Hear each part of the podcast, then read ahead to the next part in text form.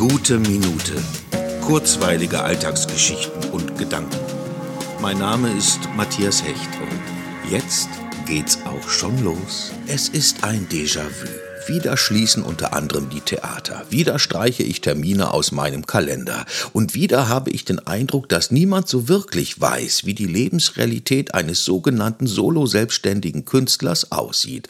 Und um falsches Mitleid zu vermeiden, es hat nichts damit zu tun, dass man Single ist. Und wieder habe ich den Impuls, nach positiven Gedanken zu kramen, der ganzen Situation für mich persönlich etwas nicht Negatives abzuringen.